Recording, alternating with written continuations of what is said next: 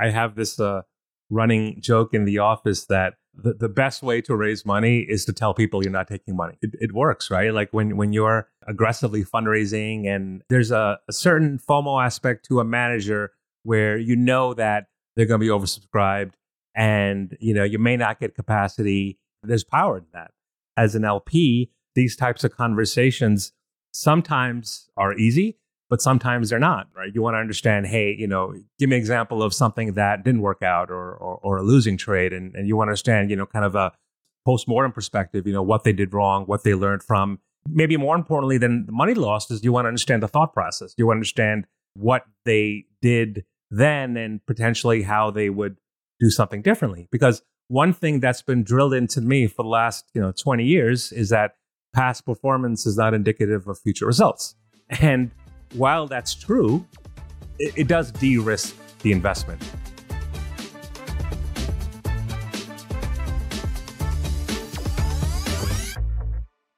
Neil Datta, managing director at Optima Asset Management. You've had a very unique background ranging from working on the public sector, tracking down financial crimes, to today working as part of the team that managed the private fortune of the late Queen Elizabeth II.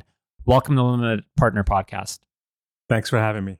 So tell me how you went through this diverse background of working in the public sector to managing the wealth of some of the most important people on the planet. Yeah, so I've been an institutional investor for 15 years. I've been lucky enough to work with some of the smartest, uh, most impressive, best performing investment managers in the world.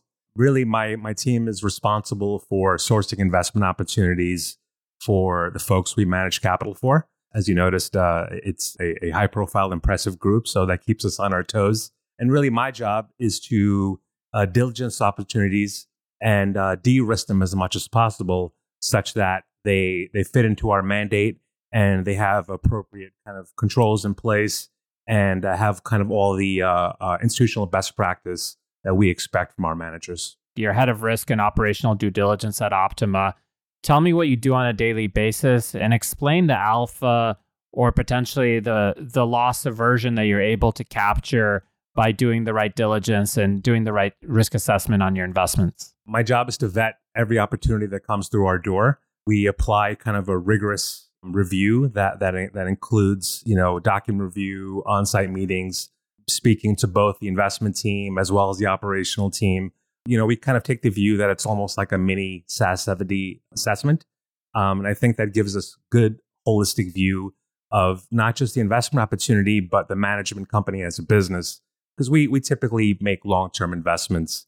Um, so it's really important to us that the management company is is well situated and in a in a position to continue to provide alpha for us as L- LPs. And when you say you're looking at it not just as a fund, as a management company, what do you mean by that? We assess not just their their their investment strategy, but the folks that are running the business, what software they use, um, what their investment process is like. You know, we have the benefit of of seeing most um, well-known institutional investors. So we kind of from our seat, we could see what's best in class, what folks are are doing in terms of process, in terms of software, in terms of you know folks that are on the team.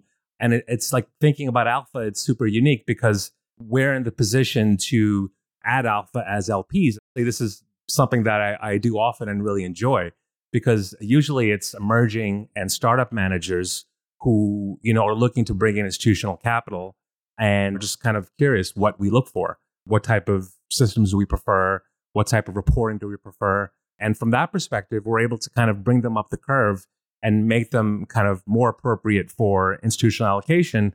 And it, becomes kind of a win win uh, from an investment standpoint to, to, to, be able to add value. And, and generally, these managers appreciate it. So it tends to build some goodwill and and allow us to be long term partners with these folks. One thing uh, in 2011, between my first and second year in business school, I interned at a hedge fund of sorts, and, and I got to meet with a lot of emerging these hedge fund hotels. Is One of the things that really stuck to me is that if you want to be a $500 million, dollar billion dollar hedge fund, you have to start working and acting as if you're that level at the early stage. So really, it's it's kind of a chicken egg. Uh, but the way you solve that chicken egg is by starting to act institutionally early on. You know, we get criticized, uh, me and Eric, that we only bring on very, very bullish VC people. You're our first kind of VC skeptic. What makes you skeptical about venture capital today? I, I am bullish on venture as an asset class and, and generally as an opportunity set. I think as an investor that looks at both public and private markets, and you alluded to this uh, just now, that the observation that I've seen personally is that it's gotten much easier to launch a venture fund over the last few years. At the same time, it's gotten much harder, much more expensive to launch a public equity fund. Regulation, compliance requirements, reporting. The byproduct of that is that there are a lot of recent entrants into venture who may not necessarily be in the best position to generate alpha. Our job is to really uh, handicap those opportunities and kind of put us in the best position and take kind of the, the, the best horses in the race to to build portfolios for our clients. Before we went live, you mentioned in passing that some venture funds with a billion dollars under assets have worse infrastructure than some much smaller hedge funds. What did you mean by that? Venture capital, unlike hedge funds, you know, it, it's it's an illiquid asset class, right? So, and when you're thinking about public market investing, hedge funds and mutual funds, there's generally some some goalposts that managers have to pass things like audits and you know regulatory reviews, you know investor diligence sessions. Sometimes you find that venture capital managers, particularly those with size, have gotten to a certain size of AUM and haven't had to go through those growing pains. And a lot of times they're kind of doing some of this, you know, uh, stuff that early stage hedge funds had to do a while ago. And I think that's part of the diligence conversation, and that's why diligence is is so important. I think it's really interesting. Like if you think about the decade between kind of the great financial crisis and the pandemic, by any metric you choose, whether it's number of deals, size of rounds, new funds launched, venture capital has has exploded. And social media has given these folks reach that was previously impossible. But I think that definitely created some some FOMO. And folks in my position, that's something we have to deal with and really separate, you know, the the the hype from what's real. So, yes, I mean, I've seen cases of large AUM VC shops that don't produce independent NAVs, that have really kind of suspicious expense policies, um, obvious conflicts of interest, uh, or just maybe aren't comfortable being being scrutinized. Um, and that, quite honestly, is something that's super rare when it comes to public market investing. So maybe stemming from the fact that having a redemption window kind of forces you to to be on the right side of best practice. That's where diligence comes in and, and that's how you separate the the institutional you know well managed shops from the folks that maybe had a win early on and and are, are resting their laurels. That's an interesting point. The 10 year fund period in vc leads to different incentives than hedge fund where you typically have a gate in a year and you could reconsider. It also makes it easier to start to gather the first check into a hedge fund or to get somebody to commit for the first time but harder to retain them. So there's there's definitely some some, some trade-offs there when you do quote unquote institutional diligence uh, on VCs, what are you looking for? It's not that different what we look from any investment manager. We look for an edge. We look for the ability to generate alpha that is somewhat repeatable. We look for institutional infrastructure that is commensurate with best practice. And to be clear, that means different things for different strategies. You know, there's a certain expectation we have for a billion dollar equity manager versus a venture capital manager. And, you know, coming from our seat, from seeing, you know, all sizes and iterations of these managers over, you know, kind of the 30 year history of Optima, we're kind of in the best position to diligence these opportunities. We could say with authority, hey, you know, you're doing this, maybe you should do this a little bit differently, or or maybe have you thought about this in terms of uh, research process, or you know, like going back to our, our earlier point, you know, investors appreciate that we are LPs that I can add value. If you view these as partnerships, then it ends up being a win win for both parties. We interviewed the co founder of Tribe, Jonathan Hsu, and for every portfolio company, they provide a report. And even though they end up passing on the majority, large majority of companies, they're able to produce something of value. I think there's a positive selection there. The people that want the feedback and that embrace it are going to be the ones that are at the top, both entrepreneurs as well as fund managers despite your criticism of the not enough diligence in the venture space, you still are in some of the most storied franchises in venture capital. What made you want to invest into these these venture funds? I think it's really easy to forget that venture capital is an asset class where the asset itself has to approve every investor personally. You know, if I want to buy Tesla, uh, I got 300 bucks in a brokerage account. There's not much Elon, Elon can do to, to stop that from happening. And that kind of aspect to it is a powerful motivating factor from a founder's perspective. You know, big name managers, Sand Hill Road firms tend to have institutional LPs. They tend to have corporate relationships. They may have investors that are, you know, CEOs of, of, of former portfolio companies. That aspect of access and flywheel that is, is really important in venture. It's really tough for emerging startup managers to replicate that. From like the deal flow perspective, when I speak to smaller managers, they tend to focus on value add. They effectively are proving to us why someone takes their money. But, you know, when, when you're one of the big guys in Sand Hill Road, they don't need to have that conversation, right? Like, like that, that ship's already sailed to a certain extent. So for us, we need to understand, hey, you know, which particular investment is going to, you know, add the most value for us. And, you know, somebody like myself, I don't need to focus on business risk. I don't need to focus on going concern risk. I don't need to worry about whether or not they can pay their employees or keep the lights on and, you know, be in a position to be in business for, you know, fund five and fund 10. So it does like de-risk the investment for us to a certain extent. But I also I think there's there's definitely alpha there to to be one of the bigger players in the space. I was speaking to Beezer Clarkson from Sapphire off podcast in real life. It happens once in a while. And she mentioned that there's different strategies, different ways to to go after venture. You could, of course, wait until an emerging manager goes to fund four and there's only about a dozen or so of those kind of funds, or you could try to whittle through those thousands of funds early on her argument was that you're going to be highly adversely selected if you wait for the emerged funds and that by fund four, fund five, you already have the, the top managers. And of course, you have these large, you know, bank platforms which remain unnamed that are are putting people into KKR Fund 15.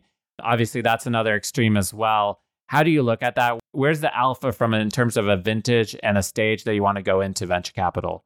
This logic applies to any manager. There's this, you know, kind of human nature conversation of, you know, would you rather invest with somebody who's kind of young and hungry and hasn't made it? Or would you rather invest with somebody who's a little bit older, who's got more resources and potentially has had some wins under their belts? I think both have utility. I tend to think that the younger, hungrier, more emerging folks have the strongest incentives to make it work because they haven't had their big win yet. But I think that also potentially leads to suboptimal risk management but at the same time, to the, the, the point earlier, there's this flywheel effect that you get with kind of the storied franchises. Yeah, it reminds me there was a study that found that the the best founders were actually serial entrepreneur founders that had not succeeded in the first one.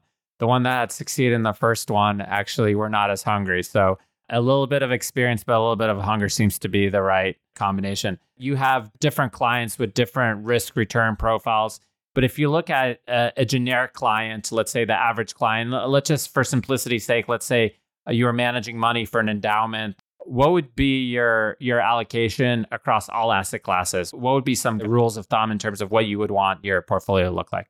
As you'll appreciate that the conversation is is really different based upon the kind of risk return guidelines and, and liquidity requirements for each investor. But thinking from like a long term perspective, I think what we do is we, we typically build portfolios that are diverse and have exposure to the areas that we think are are you know not just kind of performing well today but set to perform well 5 to 10 years out. So we think of areas like technology, healthcare, obviously mixing both public and private but you know focusing on on liquidity.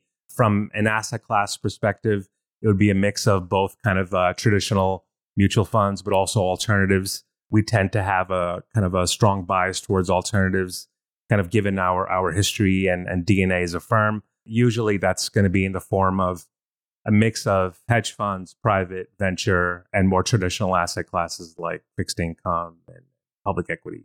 What does venture capital as an asset class compete against? What is its nearest comparable? I would put venture in the alts bucket. The challenge in kind of wealth management universe is that, you know, typically that sleeve maybe 10% or less.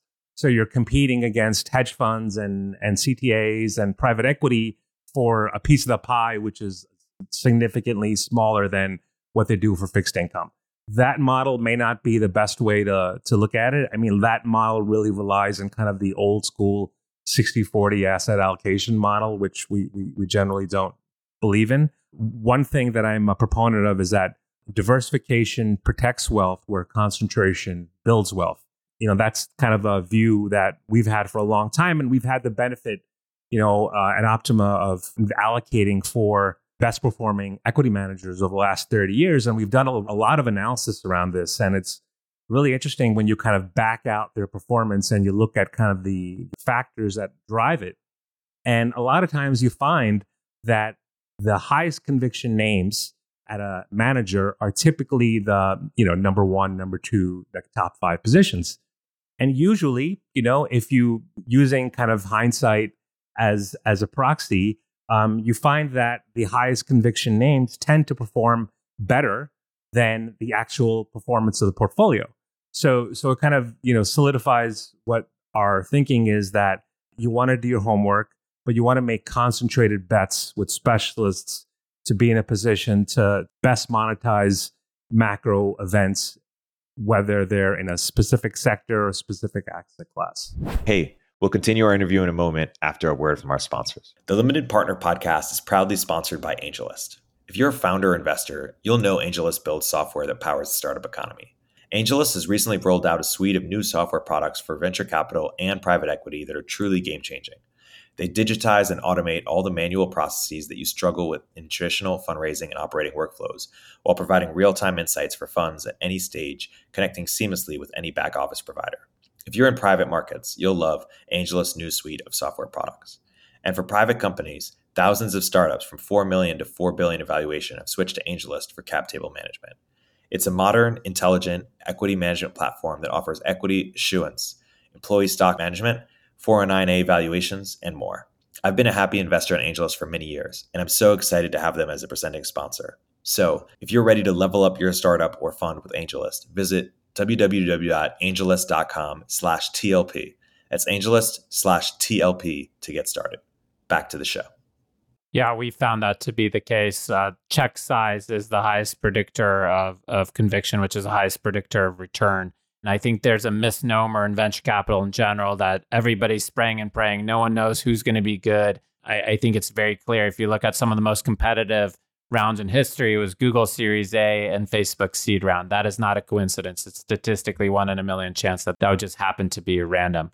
You mentioned diversification. What are ways to quantify diversification? What is a diversified portfolio? What is a not diversified portfolio? So, I guess looking at equity land, typically what we would think of kind of a diversified portfolio would be, you know, call it 30 or less positions. Think of it as, you know, the kind of the top five positions are 30-ish percent or 20-ish percent of the portfolio. In, in terms of equity funds, that's fairly concentrated. You know, when you think of venture, that's a little bit of a, a different conversation. But one thing I find as as an LP is that a lot of venture managers don't think about portfolio construction or macro in a kind of a thoughtful way. And that's that's something that, you know, we think about as global investors. You know, so it's really our job to kind of put a macro overlay and, and make sure our clients have a uh, appropriate exposure from a liquidity perspective, it's one difficult thing to handicap. In terms of correlation, uh, that's always been kind of the uncorrelated asset that's been the golden grail. And then we saw in the last market cycle somehow crypto is totally correlated with growth stocks, uh, which is correlated with with anything risk riskiness. How do you look at correlation and diversification moving forward from the learnings from the last crisis? And from a risk perspective, we we look at correlation both correlation to you know benchmarks, correlation to indices, correlation to kind of their peers. That's something we we we we look at quite closely, and also diversification from you know a liquidity standpoint in terms of you know an asset liability mismatch, but also from a you know top down perspective, right? And you know from a correlation perspective, you know if I have a portfolio that has 20 positions and two of those positions have, you know, greater than 85% correlation to each other, I got to ask myself, do I need both of them? and, it, you know, like I would prefer to have less relationships and have better relationships than have a bunch of repetitive allocations where managers are providing me kind of similar or or like exposure. So so really, I think from an LP's perspective, our job is to you know make sure we have kind of the the best horses in the race but also, you know, be in a position where we can, you know, you could have a buy list, but not allocate to everyone, right? So you, you got to have a kind of a good roster of folks that are on your bench where, you know, there may be opportunities like uh, whether it's a macro opportunity or a specific geo or sector where you believe in it, but you just don't believe in it right now. Um, and I think it's it's important for for us to, to to have a really kind of deep bench of next up managers that may not make sense now, would but make sense when kind of the macro environment changes. And just at a high level, venture capital as an asset class has has ballooned significantly and gotten larger and larger uh, to the degree where I think you would say that pre-seed is completely different than than late stage. Are they the same asset class? Do you want to have some kind of diversification within the different stages? How do you look at that as a whole? I think it's really important to have diversification because you can we can see a scenario where you invest in a early stage manager that just focuses on tech, and then Nasdaq sells off and impacts everything. I, I put them all kind of in the illiquid bucket, so I don't necessarily differentiate. You know, a manager that writes you know uh, safes for seed investments versus somebody who's Series A or Series B. Yes, there's a different risk return expectation, but from a asset allocation st- standpoint, they're still 10 year allocations. So, you know, I kind of think of them similarly, but have different expectations based upon their strategy. So uh, you mentioned having a deep bench for your managers and kind of next one up. What do you look for in your bench and what are you looking for in the next generation of, of managers in the venture capital space? One area that you know not just venture capital but but as a sector is is healthcare something we're really really bullish on and and I, I think there's a lot of uh, alpha there. One thing that I think is is really really interesting is that if you look at kind of the technicals of the industry, if you compare the uh, S and P two year performance to the XBI over the last uh, you know, rolling twelve months, rolling five five years, rolling two years, the S and P is flat rolling two years, the XBI is down over 40, which is huge, huge delta if you just back out the, the biotech stocks from the S&P. So in our view, from like a technical perspective, that sector of the market has sold off more aggressively and sooner than the broader market. And from an opportunity standpoint, that's what I'm really excited about. And I think one thing that's that's interesting is that you know people tend to think of technology as being synonymous for like software or cloud computing, but technology is technology. There's, there's a lot of aspects to it. And particularly in, in biotech, the forefront of science breakthroughs, you know, things like gene um, editing and, and uh, liquid biopsies, you know, think of weight loss drugs that we view potentially could have a kind of a trillion dollar market cap in the future those are some of the things we're we're really excited about. And from an asset allocation standpoint, and, and just from the perspective of being able to capture as much of the alpha as possible, you know, we take the view that it's important to have both venture, early stage, late stage, and public exposure in our kind of healthcare sector and make sure that we're we're in the best position to capitalize on on forward looking trends in terms of biotech venture, where are the opportunities set? Where's the alpha in the market as you see it today? Where are you pointing your portfolio? Yeah, we're really, really excited about the opportunities in healthcare. One thing I like to talk about is kind of spatial biology was really interesting. It's a new kind of technology where they're using kind of AI to physically map in a 3D way how these drugs interact, like not just uh, cells, but within the cell, how different parts of the cell are are are interacting. That's unlimited commercial applications for something like that. Another kind of uh, tidbit I like to mention is that you know the the Human Genome Project was approximately 20 years ago and cost approximately three billion dollars. Now the cost to map one genome has gone from hundreds of thousands of dollars to approximately hundred dollars. And you know the the commercial applications of that are are really kind of tip of the iceberg in terms of um, what's next. I think that the space it, it's it's definitely had its challenges over the last you know year or two. But if you have the patience, if you have an appropriate time horizon and appropriate risk tolerance, it's really impressive place to be. And and actually, talking about venture capital and biotech, if you look at for the last five years, there were a lot of you know really early stage companies that maybe were pushed to go public earlier than than they should have.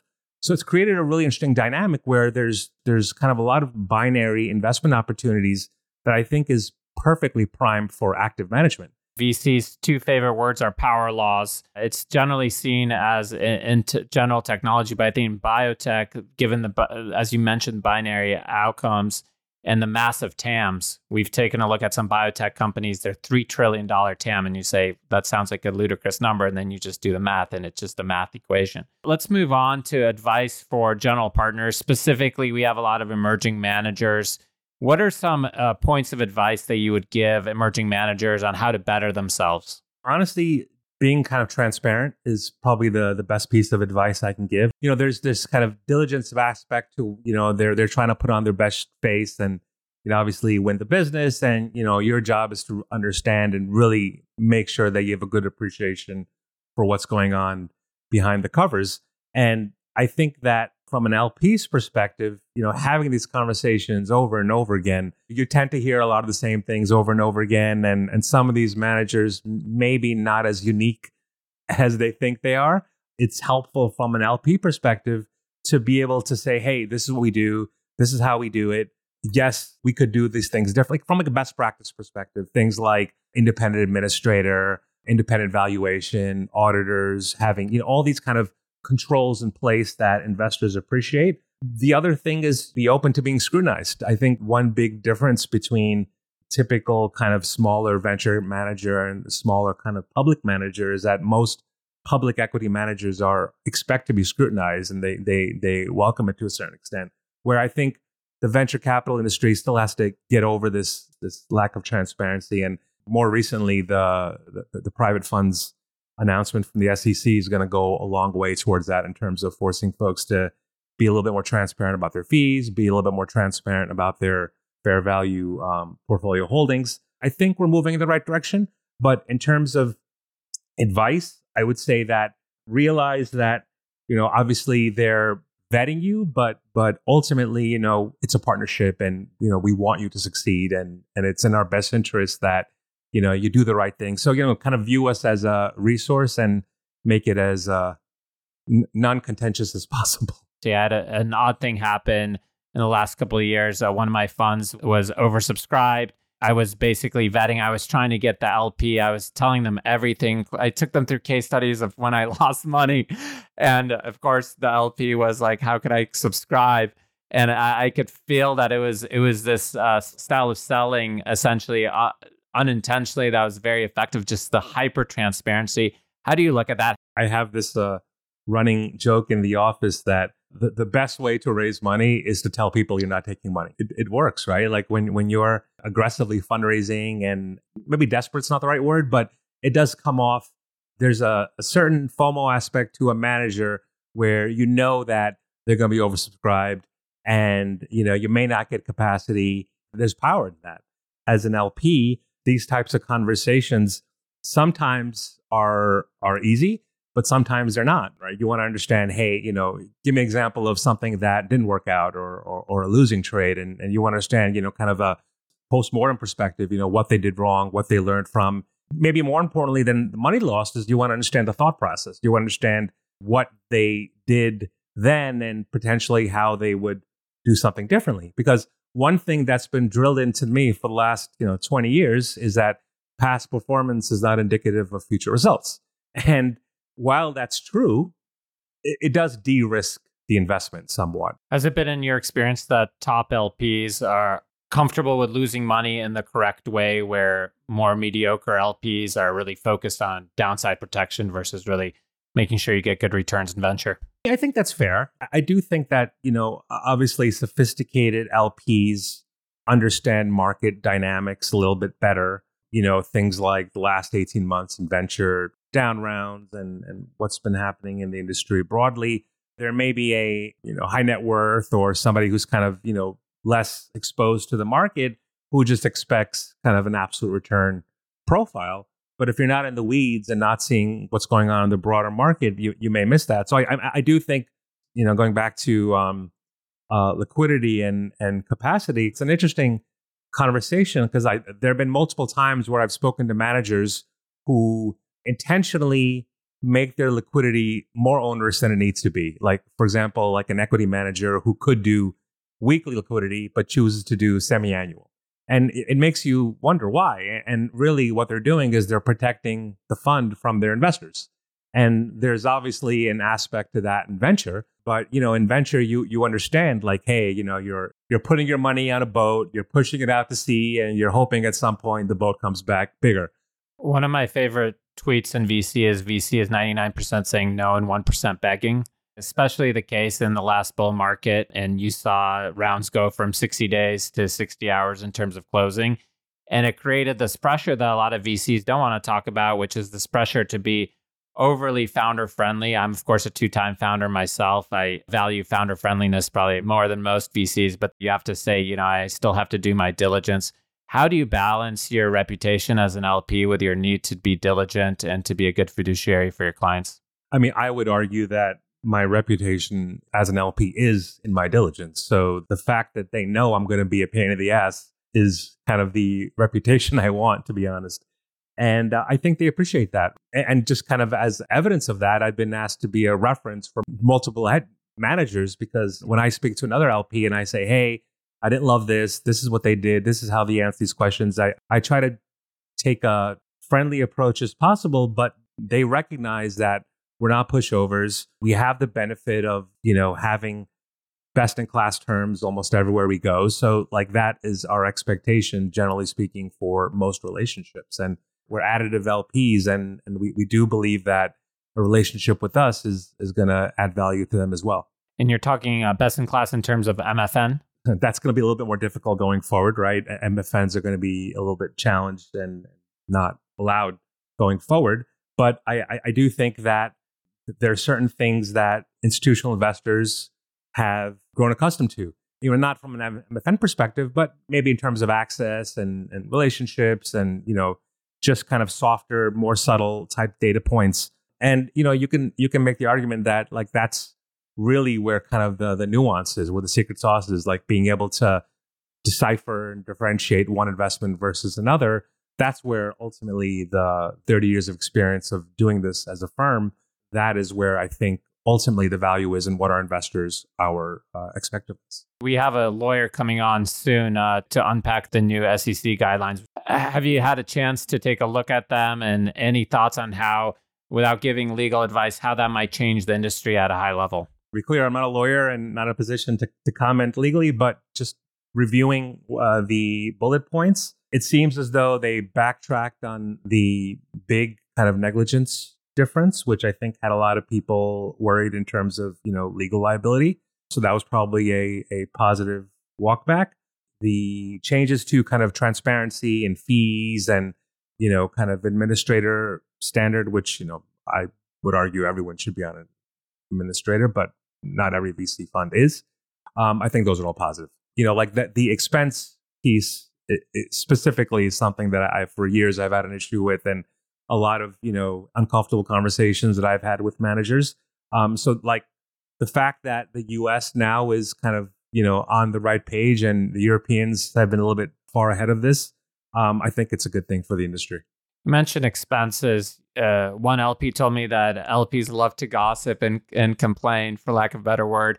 Uh, but another funny thing that he told me is that a lot of LPs will complain about funds and continue to invest because of the performance. What are your views on that? Do you have to take a dogmatic view and say, hey, you know, this guy is expensing his private jet, even though he's returning 5x, I'm not going to invest? How do you navigate that? And how do you how do you kind of socialize this with with your own clients? It's an interesting conversation, and I've definitely some debates I've had around this. And you know, I think the kind of the best example is you know SAC, where they had uh, in maybe one of the best track records that you've seen, but also a really onerous fee structure. And I don't think any of their investors complained about it, right? Because net net they they were better off it's something that I don't really think about a whole lot in terms of right and wrong aspect to it. I think of it in terms of run rate, right? So this is the manager's, you know, management fee, performance fee. Here's a run rate. So here's everything we're paying above that. And is it commensurate with our expectations, particularly with the asset class and the strategy, right? So like, for example, your your multi managers, your you know your Millenniums, Point Seventy Twos, Citadels, they're kind of in one bucket and they work a certain way. But if a long short equity or a venture manager had a fee structure similar to them, I'd have an issue with that, right? So I think like this is where the experience comes in. You, you should, as an investor, you should be mindful that some strategies are inherently more expensive to run. Like for example, activist strategies, right? Like your, you know, Bill Ackmans of the world who are, you know, taking public views against companies and proxy battles. These are super expensive, like legal bills. So, you know, someone like that may have a massive legal bill that another firm wouldn't. So I think yes, there's there's definitely a lot of shadiness, if you will, within expenses, and that's part of my job to to assess that and make sure that they're not doing anything like that's that's improper.